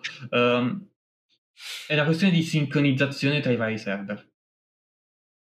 Ah, quello, diciamola così, quello il problema. Loro stanno lavorando con un, un engine che sappiamo non essere adeguato al tipo di scopo che avevano in mente. Però la situazione è talmente incasinata. È come quando prendi, arriva a casa una mega scatolone pieno di roba che tu devi iniziare poi a separare. Allora fai una separazione sommaria e poi nel tempo pian piano scendi sempre più nel sì. dettaglio. Decisamente, decisamente. Al, il, comunque vorrei specificare, visto che l'ho detto un po' male, ma effettivamente il rework sul tempo per, dovrebbe essere relativo proprio alla sincronizzazione tra i vari server.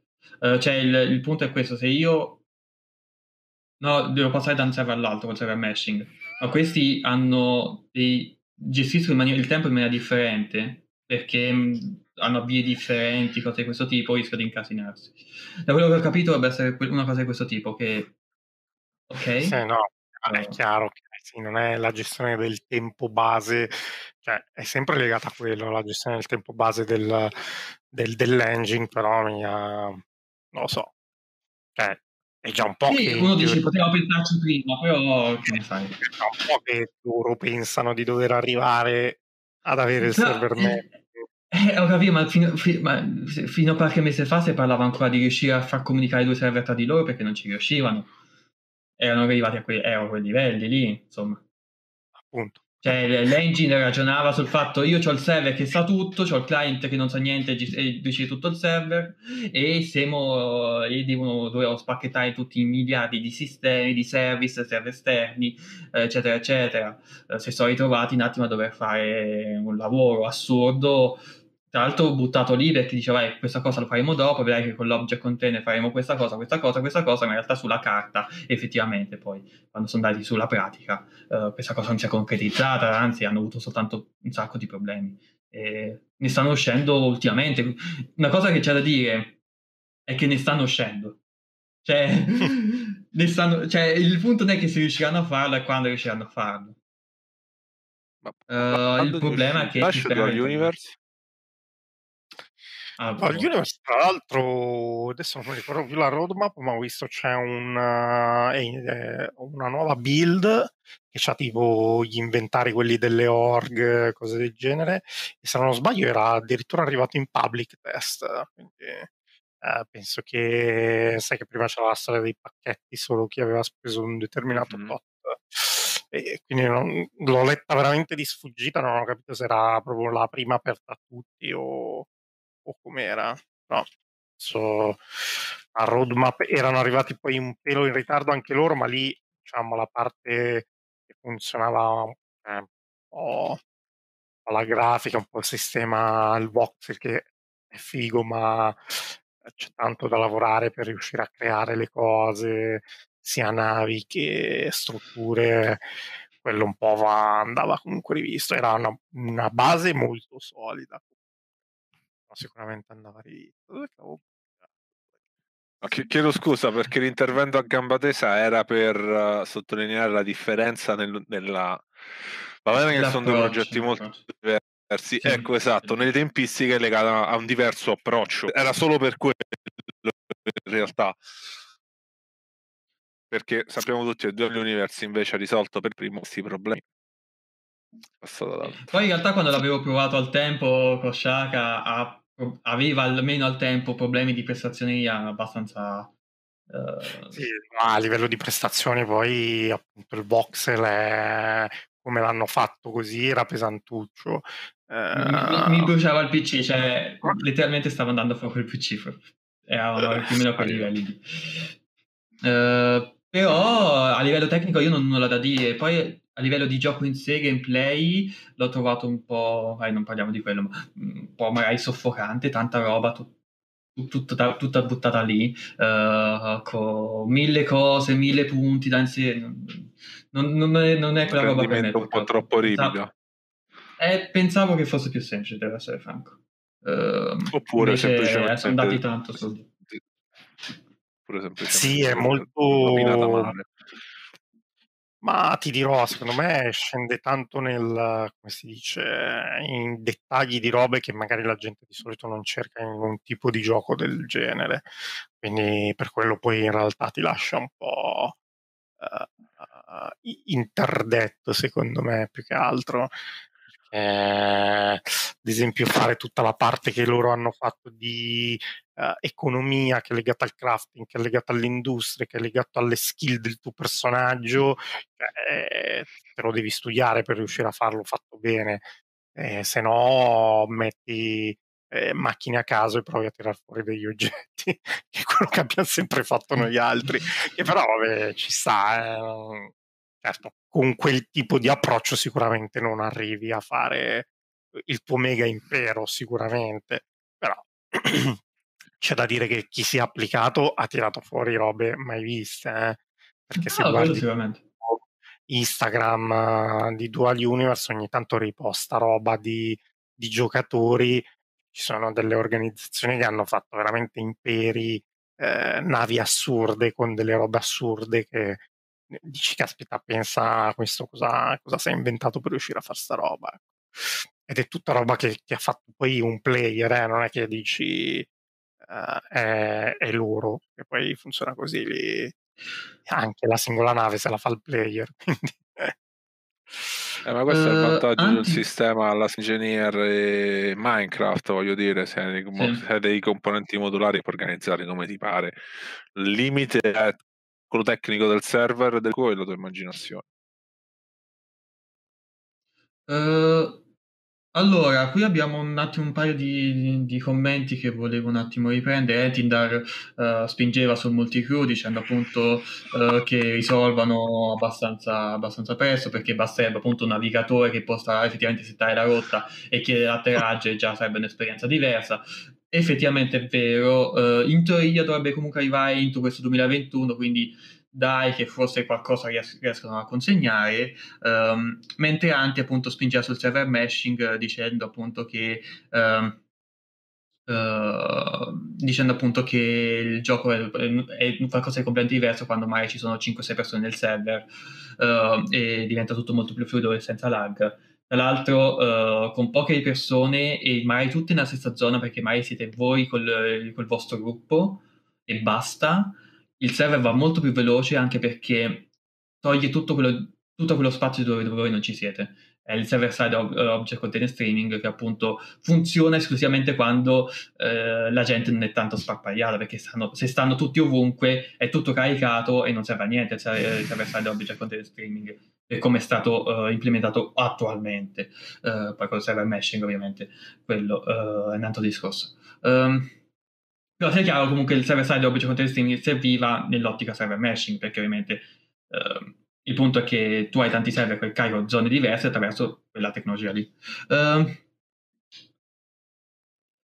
e quindi sì, sì, sì, sì. sì. Uh, hanno messo anche fin troppe cose nel sistema Stanton. Per me sarebbe stato meglio avere meno cose su Stanton, ma avere un gioco più fluido e magari già vedere un nuovo sistema.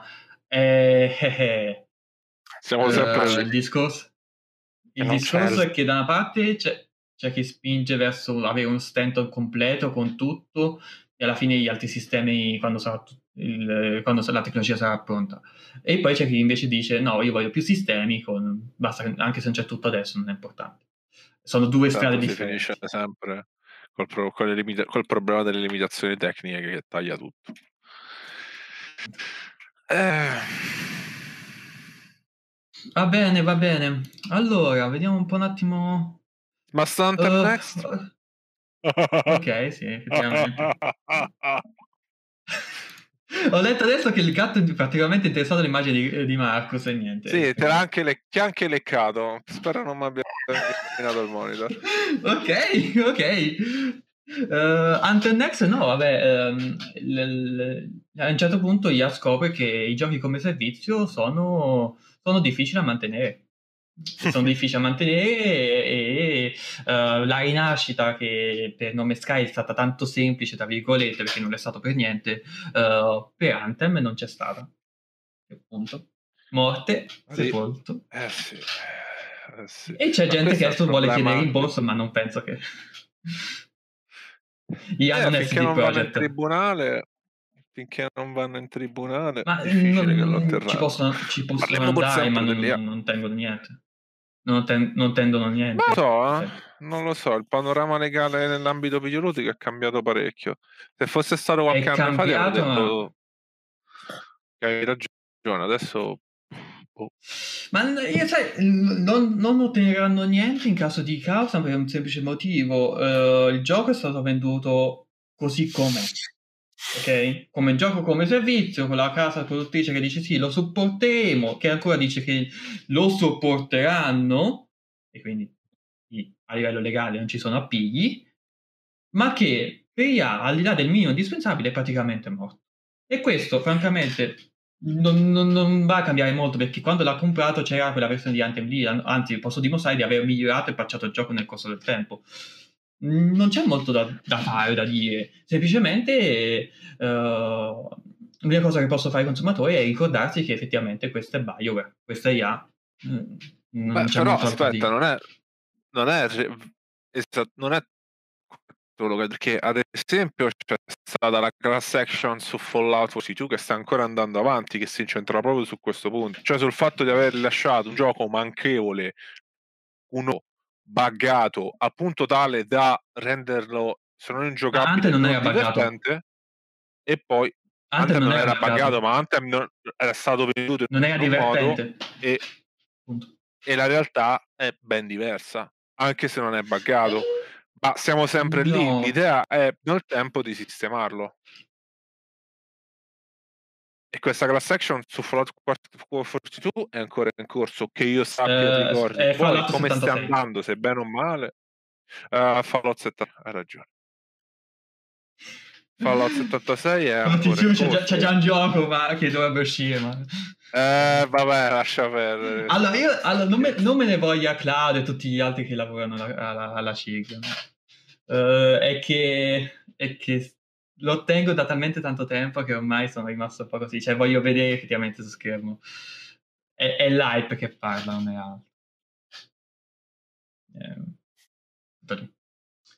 Eh, uh, è un problema abbastanza grosso. Cioè, ormai non sei più... Nel duemilaventuno non sei più... Co- se fidarti, come fidarti, cosa fare quando dicono ah no! Uscirà sto gioco bah, bah, bah, bah. E poi boh, cioè il duemilaventi è stato l'anno di Fall Guys, l'anno di uh, quell'altro cavolo del gioco, la crew spaziale Among Us. Alla fine non so cercare Among Us e... Bellino, Among Us.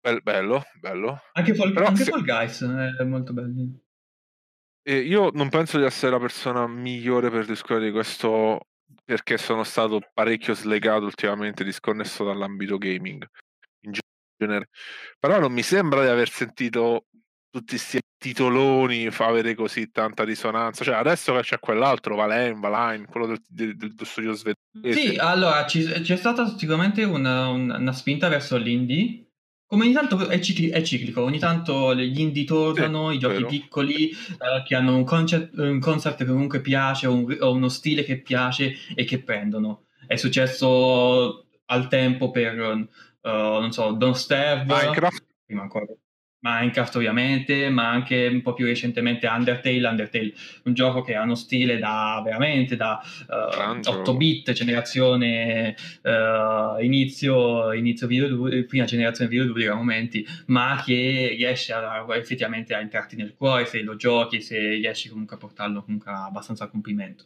Uh, E si va verso quella direzione lì. Poi ci sono i tripla A, i tripla A, quelli, quelli hanno avuto problemi, hanno avuto ritardi, chiaramente la pandemia ha influito come tu, tutti quanti, uh, non hanno giocato su, su scuse dicendo sì, no, stiamo andando comunque a pieno regime, perché nessuno ha detto, a parte poche rare eccezioni, diciamo così. Uh, io non voglio essere cattivo, ragazzi, ma è comunicazione questa, non è tanta roba. Eh. Um, allora, questo, se fai una cazzata rimane, soprattutto in, in questo periodo storico, se dici certe cose ne esci da un po' dicendo l'esatto opposto. Eh. Eh. Eh. Uh, e poi sì, ci sono state ovviamente delle, delle, delle, delle situazioni discutibili come quella di Cyberpunk. Cyberpunk è comunque un ottimo gioco, sia chiaro, ma non è quello che è stato ovviamente eh, hypato, non, non, aveva sistemi eh, per dire embrionali, eh, insomma embrionali per quanto riguarda soprattutto la parte open world, e soprattutto era un gioco che era praticamente in beta, ma neanche tanto, insomma forse anche più verso l'alfa, eh, perché aveva milioni di problemi. Eh, era comunque un gioco godibile, sì, se uno riusciva a giocarlo soprattutto su P C. eh, È un, gioco, è un bel gioco, un gioco che comunque ti, ti cattura e ha una bellissima ambientazione, cioè, si vede che ci hanno lavorato tantissimo tempo, ma avevamo bisogno di quel, quell'annetto in più. E il fatto che l'avessero annunciato per marzo duemilaventi, ti chiedi un po' anche lì la dirigenza che cazzo stessero pensando, perché quello è un gioco da, è un gioco da duemilaventuno, non... forse anche duemilaventidue. Non hanno fatto una grandissima figura. No, si riprende, ah, purtroppo sembra... è all'Olimpo, è diventato all'Olimpo di videogames con uh, The Witcher tre, meritatamente, perché The Witcher tre è un bellissimo gioco. Um, uno potrebbe dire che è invecchiato un po', probabilmente è vero, ma rimane un bellissimo gioco, uh, e è, ovviamente ha avuto una bella batosta con, con Cyberpunk. Uh, e loro eh, fino all'ultimo hanno hypato alla, alla follia quel gioco, l'hanno hypato veramente fino all'ultimo, all'ultimo minuto. Uh, e quello gli è ovviamente esploso in faccia. Eh sì, più che altro proprio con uh, il discorso delle console lì, secondo me hanno veramente... Uh, sì, poi, poi c'è, c'è, c'è chi l'ha giocato su magari su PlayStation quattro liscia, perché io conosco un amico personalmente che l'ha preso e l'ha giocato su PlayStation quattro liscia, e quando gli ho detto come sta andando, ho detto guarda, io mi sto divertendo, mi sta piacendo, non ho problemi. Uh, ma dipende probabilmente molto dallo stile di gioco che hai. Uh, lì il problema principale è lo streaming di dati, e questa cosa l'abbiamo già sentita da qualche altra parte. uh, lo streaming di dati, che ovviamente la disca era troppo lento, e quindi eh, il motivo principale è che se tu hai un ritmo sfrenato, molto frenetico eccetera eccetera, uh, dava problemi dava problemi di proprio di caricamento e rompeva il gioco. Uh, però se uno giocava magari un po' con i suoi ritmi, un po', un po' più lentamente, cioè aveva quello stile lì, magari ha fatto tutto il gioco senza nessun problema, cioè senza nessun problema grosso, perché piccoli bug qua là ci sono sempre. Sì, appunto, secondo me hanno scazzato parecchio sul discorso delle console. Poi in realtà anche ho sentito un po' di pareri di ragazzi che ci hanno giocato su P C tendenzialmente, a parte bug che comunque era abbastanza pienotto per essere un gioco, diciamo, rilasciato a tutti gli effetti. Devo eh... essere onesto? C D mm. Projekt ha una lunga storia di giochi rilasciati buggati, perché penso che tutti i giochi rilasciati da C D Projekt all'inizio erano buggati come la merda, cioè veramente allucinante. Uh, il primo The Witcher, il secondo The Witcher, il terzo The Witcher, tutti quanti buggatissimi all'inizio. Sì, sì, no, okay, uh, soprattutto i primi due The Witcher. Non, cioè, non dovrebbe essere una... Non è, non è giustificante, è un dato di fatto. Eh, eh. È una nozione. Però al di là di quello sono, cioè, se lo sono goduti, gli è piaciuto, perché comunque era, cioè, il gioco c'è, se ti piace quel tipo di gioco c'era. Eh, su invece le console old gen è stato molto peggiore, e quello che hanno sbagliato secondo me era eh, appunto o forzare la mano a fare la compatibilità, e potevano, cioè è vero, è, è sbagliato così, ma se stai facendo un gioco che a determinati requisiti, cioè questa cosa ci ha insegnato eh, cioè ti conviene essere onesto, piuttosto fallo, cioè tagliati fuori le console o gen, cioè magari la gente non te lo compra oggi, ma tra un anno poi te lo viene a comprare il gioco perché nel frattempo si è fatta la Play nuova. Cioè è anche stato stupido come forzatura, secondo me. L'avevo annunciato eh. per quello. Eh, se eh, sono so legati so. le mani da solo. Da solo. Però... non, non è stato molto intelligente. Esatto. Cioè, quello dico, si sono trovati poi in grossissima difficoltà per quello, perché il gioco che avevano in mente non era più alla portata di, di quel tipo di console, cioè, quello che li ha fregati. La, eh. Non c'è un cazzo da fare, perché che... se loro avessero lasciato fuori eh, tutte le console vecchie o il gen, si concentravano, che ne so, solo su P C. Cioè, probabilmente una città come quella la caricavano tutta sulla RAM nei P C di oggi. Quasi tutta, quasi tutti hanno gli S S D, cioè, capito, potevano non, non mettere per niente lo streaming continuo di roba, cose di questo tipo addirittura.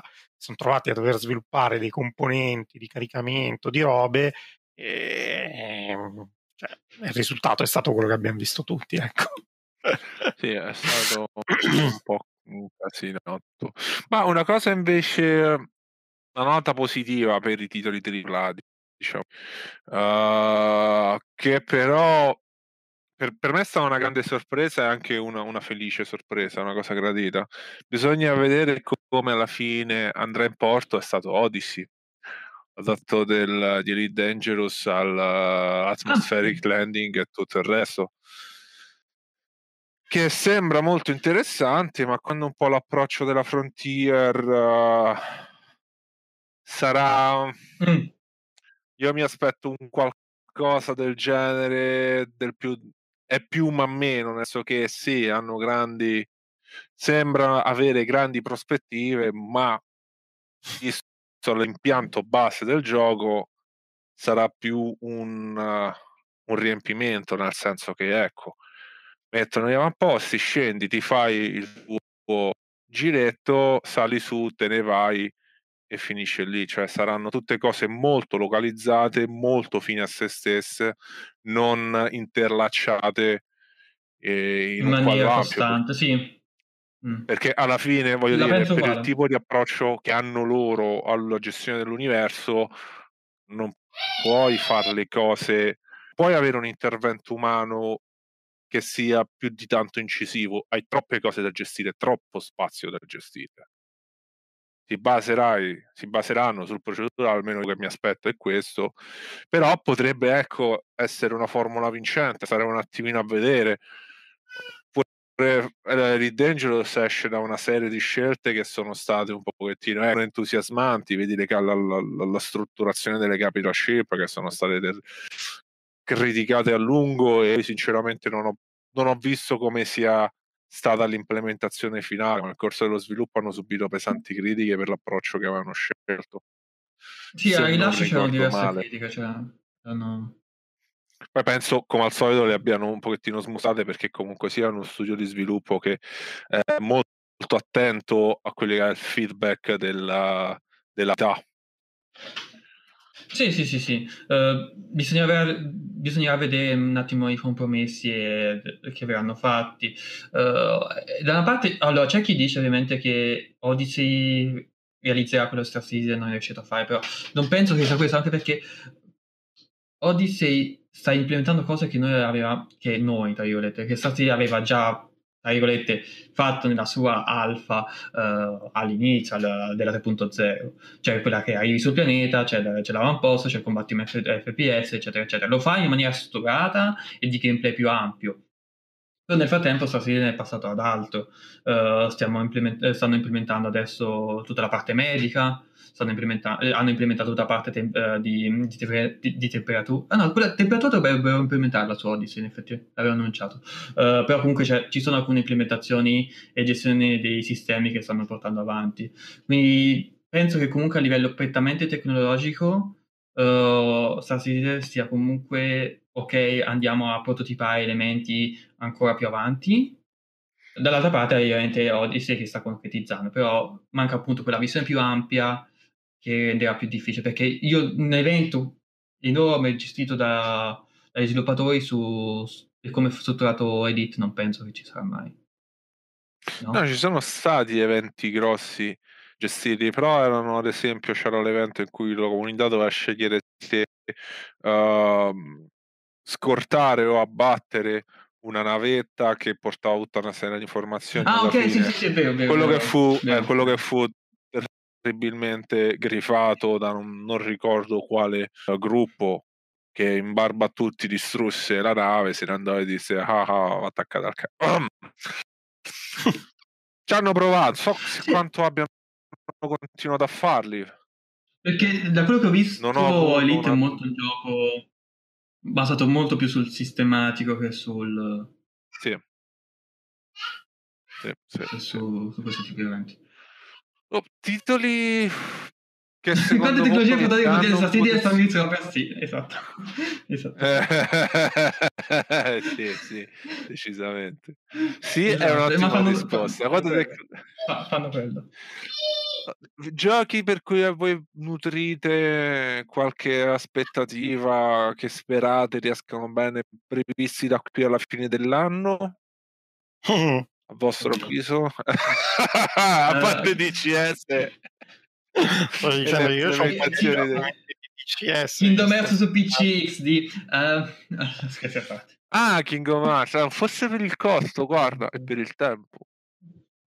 Ah, che il co- ah, devi... duecento euro per tutto quanto. Quant'è? Porca eh, cosa? Uh, Kingdom Hearts. Ma c'è Skyward. Uh, piuttosto chat, se avete domande, commenti, qualsiasi cosa, scrivete, mi raccomando. Noi stiamo, abbiamo finito gli argomenti, tra l'altro siamo anche in chiusura, diciotto e cinquanta, sì. uh, però possiamo ancora continuare, andando a urlare il piccolo, infatti è quasi ora della pappa. Uh, giochi per il duemilaventuno, un attimo guardo cosa esce nel duemilaventuno, perché io francamente uh, tu hai una Switch, anche... tu, hai una, tu hai una Switch no, no, no, no, non mi piace Nintendo. Non mi piace Nintendo.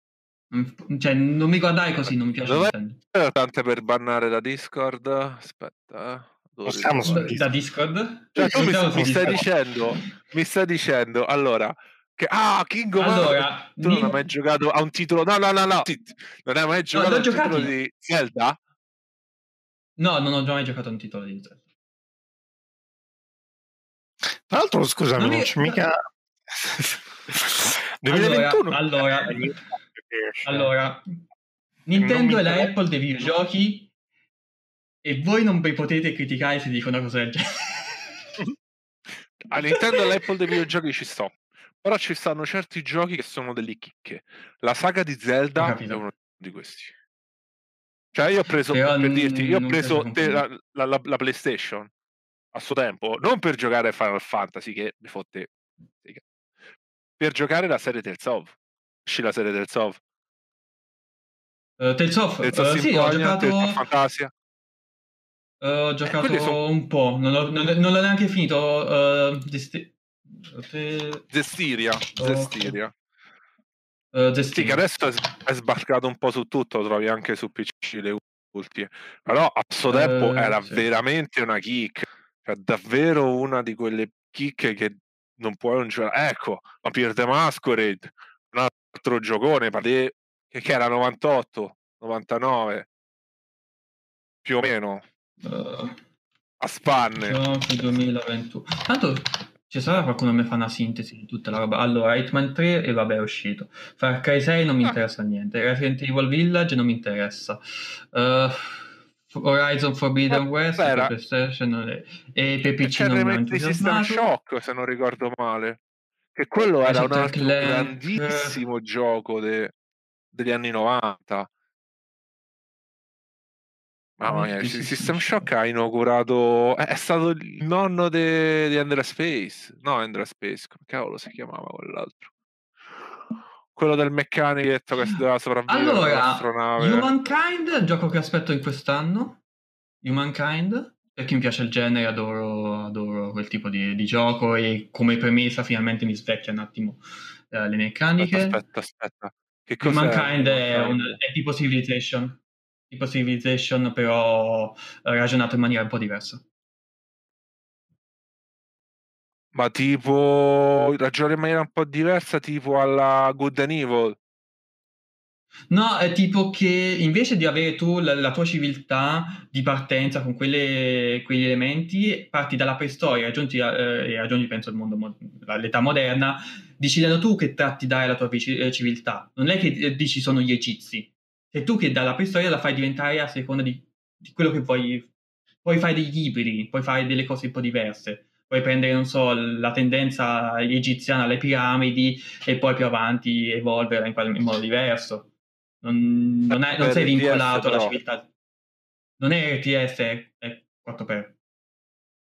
Vabbè, è turn-based, è comunque a turni. È, è ah, Civilization. È, okay. È proprio come Civilization, ok. Ok. Questo sembra interessante. Uh, c'è il ma lo devo remake della trilogia di Mass Effect, che vabbè. Proprio vabbè. Cioè, l'hanno messa lì il remake della trilogia di Mass Effect, giusto perché cerca in qualche modo di salvare la saga, ma non, non ho aspettative. Cioè, ti, ti... Anche perché cambia, le modifiche... si vince non si cambia. Eh, eh. Vabbè, i remake ne hanno fatti tanti, tipo è uscito poi la Master Chief Collection per P C con l'ultimo Halo. Sì, oh. sì, sì, sì. Tra l'altro no, col Game Pass c'è tutto è praticamente. L'ultimo. C'è tutti gli Halo, tutti quanti. Aspetta, ma non è uscito l'ultimo? Cioè, c'è la... Uh, no, ma, ma manca, sì, manca eh, ovviamente eh. Halo Infinite. Infinite non è uscito ancora da nessuna parte. Il resto c'è tutto. Eh. Beh, quella è un'altra saga che è stata abbastanza stuprata. Mm. Con le accessorie. Con Halo, i tempi dell'Xbox. Cioè, eh. C'è il seguito anche di... P C. Poi il resto, anche... Xbox... E poi me lo sono un po' perso via, onestamente, tutta poi l'ultima parte che hanno fatto, eh, come si chiama? O S D lì, come cazzo si chiama? O D S T e successivi. Eh, quella non. Boh, così. Eh, lì è quando ah, hanno perso il studio creatore dalla Microsoft e l'ha fatto uno di quei titoli che ti tirano soldi soltanto per il nome, purtroppo. Ah, uh... bella. O- oltre che, vabbè, è stato un pioniere su certi aspetti dell'F P S, però quello che ti prendo personalmente parlando, quello che prendevano di Halo era la storia con tutti i libri, sì. Dai, cavolo, eh, era bello, poi l'hanno stuprato tutta, quindi vabbè. Sì. Ah, dico, il, da, il primo, il Combat Evolve, dal tre mi sembra, spettacolo, poi ha iniziato ad andare giù. C'è qualcuno? Allora, Fabrican e Martolotti, scusate ragazzi, noi in realtà siamo in chiusura, stiamo parlando dello scenario uh, dei giochi del duemilaventuno e duemilaventi, eccessi, fallimenti, casini vari, proprio perché siamo in chiusura. Di Star Citizen sì. Abbiamo parlato nell'oretta e mezza precedente. Parlo del, uh, dell'evento Xenothreat, parlando della, dell'inventario fiscalizzato, della parlando della roadmap, eh, dell'iCache, delle patch, la distribuzione dei contenuti, se, server meshing, uh. parlando anche del Citizen Con. Nella uh. curiosità del punto quattordici, con tecnologia gas sì. Giant, eh, allora, penso che tre punto quattordici sia la volta buona. Sono abbastanza convinto. Sono molto avanti su Horizon uh, per quanto riguarda la tecnologia planetaria di, del, del gigante gassoso. Comunque hanno, stanno portando avanti diversi prototipi per le vol- nuvole volumetriche e compagnia. Uh, hanno comunque una tecnologia glass cloud che bene o male possono mettere come, lì come mezzo placeholder in, in caso in tutto, tutto vada quel paese. Quindi bene o male hanno qualcosa da inserire e, e sono abbastanza convinto comunque tre punto quattordici una prima versione di, di Oiso finalmente arriverà. Um, ovviamente Oiso che andrà a riempire ancora di più i server e quindi io, devono, devono trovare qualche modo a gestire perché è, è un dramma ogni volta, è un dramma. Uh, quello che volevo in realtà dire uh, in chiusura, che è una piccola analisi, non è cioè che è una cosa che stanno facendo un po' tutti è che la questione di Anthem ci insegna che in realtà c'è stato da un momento in cui eh, i giochi sono passati dal eh, il futuro è il mobile, poi il futuro è diventato di nuovo il P C, le console, però i giochi come servizio uh, e adesso si è arrivati a un punto in cui dicono ah ok, forse i giochi come servizio non sono propriamente così tanto il futuro. Cioè, sono importanti, sono, sono uh, sicuramente degli elementi interessanti, ma non è il futuro. Cioè, non è che... Uh, cioè, I A sta rivedendo un attimo il, anche il Dragon Age quattro, a quanto pare sarà single player. Uh, c'è un momento in cui il panorama, diciamo, videoludico sta un attimo rivedendo un attimo le sue priorità. E, allora, e questo è sicuramente giochi, interessante. Giochi come servizi in realtà sta sfondando, ma sta sfondando soltanto su alcuni livelli. Cioè, prendere sempre il mercato mobile. Ok, due tipologie, almeno diciamo così, grossolanamente, c'è tipologie di mercati globali, il mer- mercati mobile. Il mercato mobile, l'adattamento su mobile, giochi che fino a questo momento abbiamo visto prevalentemente su console e su uh, computer, e, e quella è una parte. E poi ci stanno i giochi di matrice più orientaleggiante, vedi vari Sinoel, Azur Lane, uh, i gacha game, non so Uh, cioè ragazzi, che, volete, una che, slot machine ecco, sul tele- volete una slot machine sul telefono? Esatto, ecco, eh, quello è un ga- esatto. Cioè. Però quelli come gio- giochi come servizio, quelli hanno un successo pauroso. Cioè, guarda, no, no, quel, Arknight. Quel... Ma Fate Go eh. guadagna miliardi. Fate Go guadagna miliardi.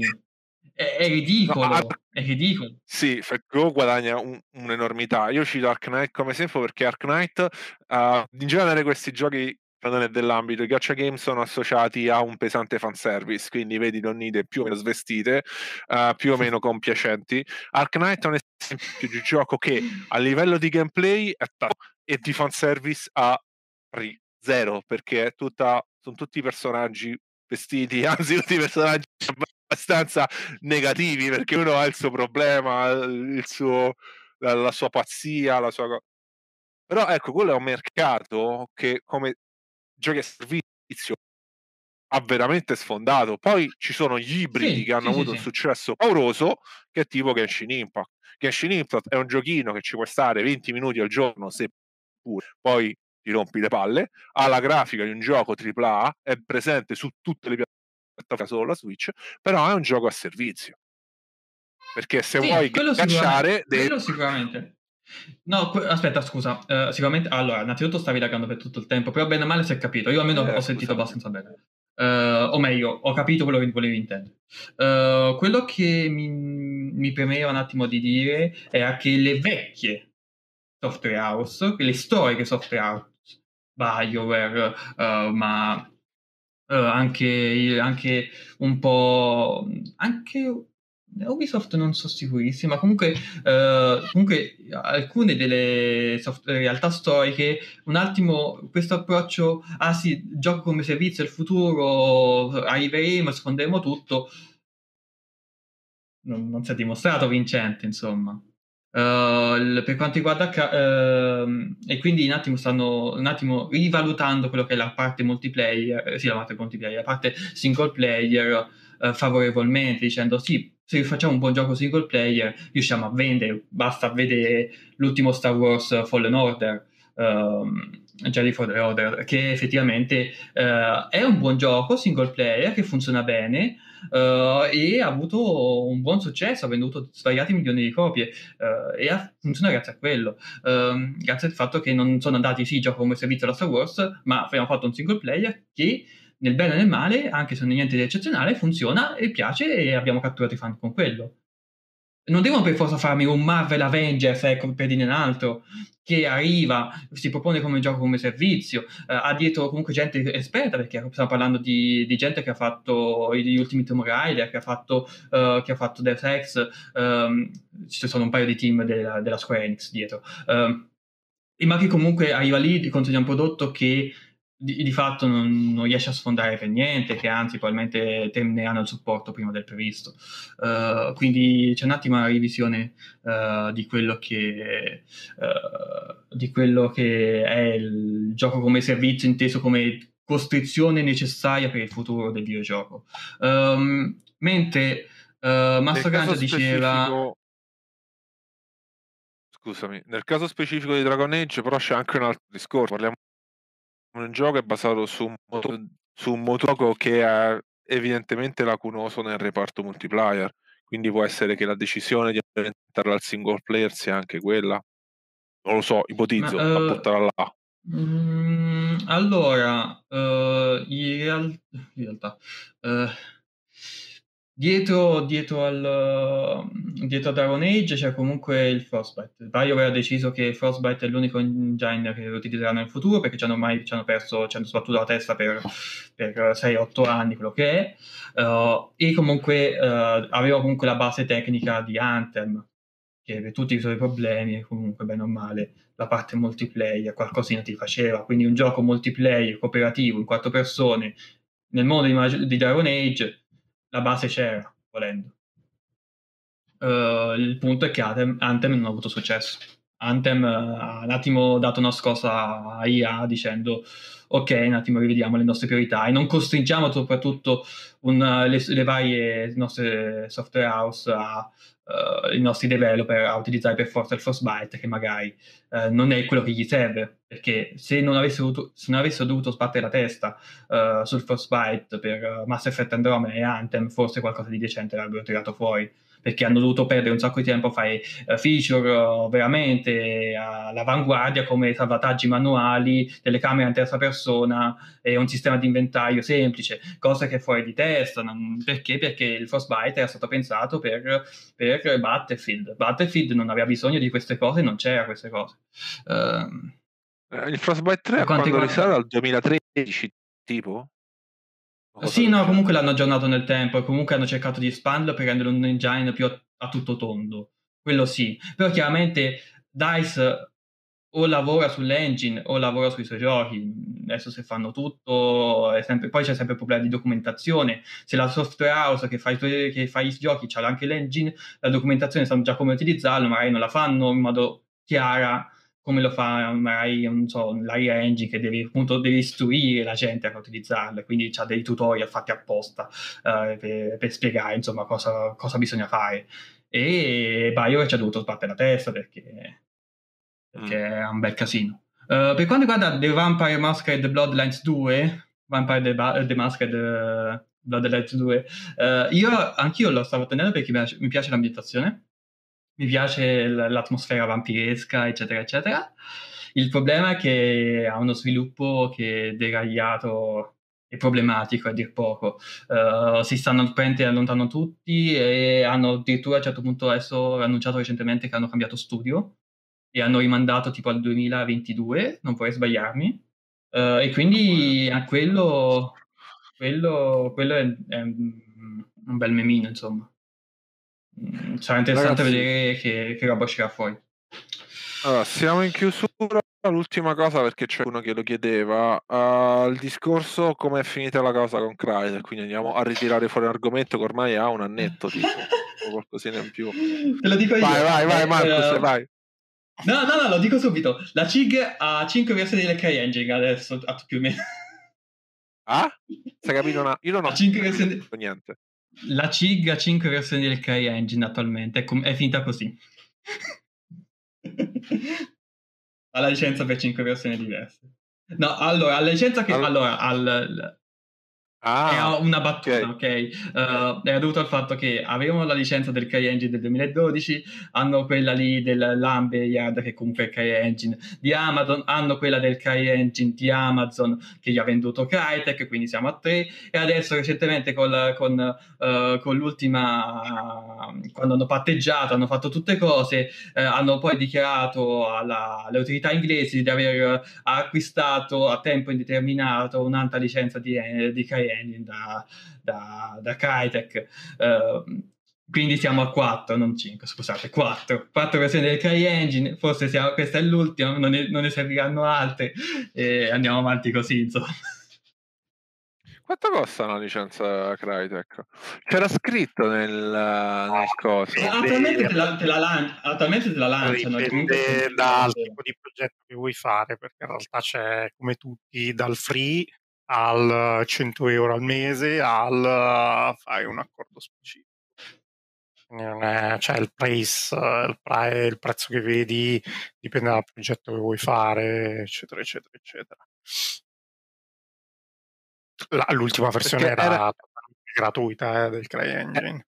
Eh, sì, c'era un discorso di royalty entro certi cinque per cento entro certi margini di guadagno, no? Mi ricordo che nel documento, nel, nella, prima, nella prima fase della causa vennero a mostrare tutti i documenti e c'era un documento in cui viene riportato anche il costo senza CryEngine concessa dal Crytek alla C I G. Sì, però Crytek al tempo la diede fosse. Per due milioni due milioni di euro due milioni di euro per la licenza che ti dava anche appunto i, i tool di mod e la possibilità di modificare l'engine a seconda delle necessità. Saranno di meno considerando appunto tutte le vicissitudini che no, ha no, no, no, non, non, non avranno dato altri due milioni, no, assolutamente. Non penso. Anche perché non ave- la, l'accusa era solamente ridicola, non... già la C I C aveva speso un milione per le spese legali. Stavo buttando sì, veramente gli stava andando soldi. Malino a Crytek, ricordo questo, sì, gli sì. stava andando veramente male.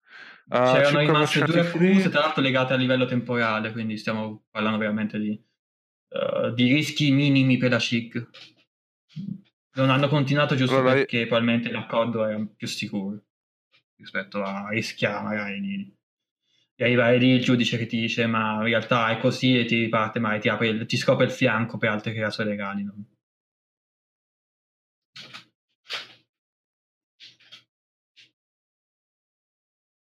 Cioè qua addirittura parlano di sì, parlano soltanto sul sito di royalty del cinque per cento.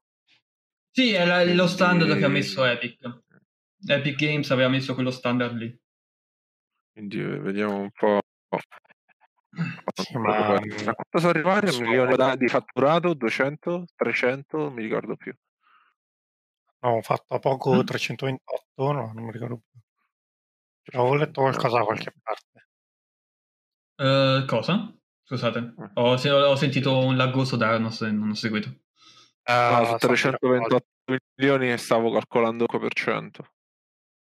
Non è, non è poco. Ma no, non, non, non, non è il non, non avrebbe senso come logica perché non è fino a certe cifre. Non ho, cioè, se avessero chiesto il cinque per cento de, dei soldi che aveva guadagnato la C I G finora, anche se fossero trecento milioni, saremmo parlando comunque di quanto? Uh, quindici milioni? quindici milioni è assolutamente spropositato per quello che... Uh, sì, per... quindici milioni, esatto. No, no, no, no, non hanno dato quindici milioni, sarebbe fuori di testa. Cioè, va bene ragazzi. Sarebbe... Piuttosto sì, andavano in co... andavano in... Scusa Marco, sì, sì. Pensavo avessi finito, ti chiedo scusa. Perdono. No, tranquillo, tranquillo. Sono io che io parlo sempre, parlo davanti soprattutto, non ti preoccupare. Tu quando devi parlare parla. No, è che io un po' laggo, un po' vado in, del- in delay. E va bene, che siamo in chiusura, cioè stiamo chiudendo in realtà. Grazie mille per averci seguito, nonostante il poco preavviso che abbiamo dato, neppure un'ora di preavviso tipo. L'appuntamento è per Boh, esatto. eh, quando è pronto ragazzi, facciamo come le case, case di sviluppo, eh, quando è pronto sì. Usciamo in alfa eh, con qualche bug, ma tranquilli ragazzi, sistemeremo tutto prima o poi. eh, Volevamo avere nel duemilaventidue un approccio più almeno regolare su Zile, purtroppo sono intervenuti una serie duemilaventidue c'è personali. Tempo duemilaventuno, esatto, duemilaventuno.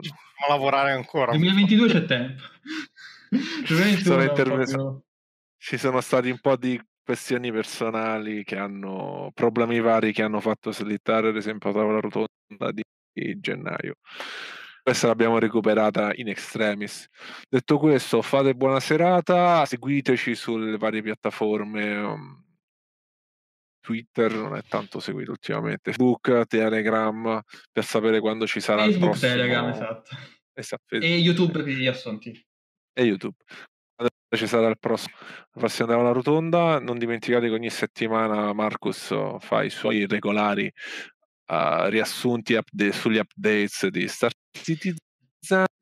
Detto questo, di nuovo buona serata e arrivederci a andato da destinarsi alla prossima. No, prossima settimana con Marcus. Qui con me come sempre ci sono stati stasera eh, Shaka dei Banshee, nostro tecnico di regia. Ciao. E Marcus Arts della redazione. Ciao a tutti e buona serata. Ciao a tutti ragazzi. Ciao, ciao. Ciao a tutti.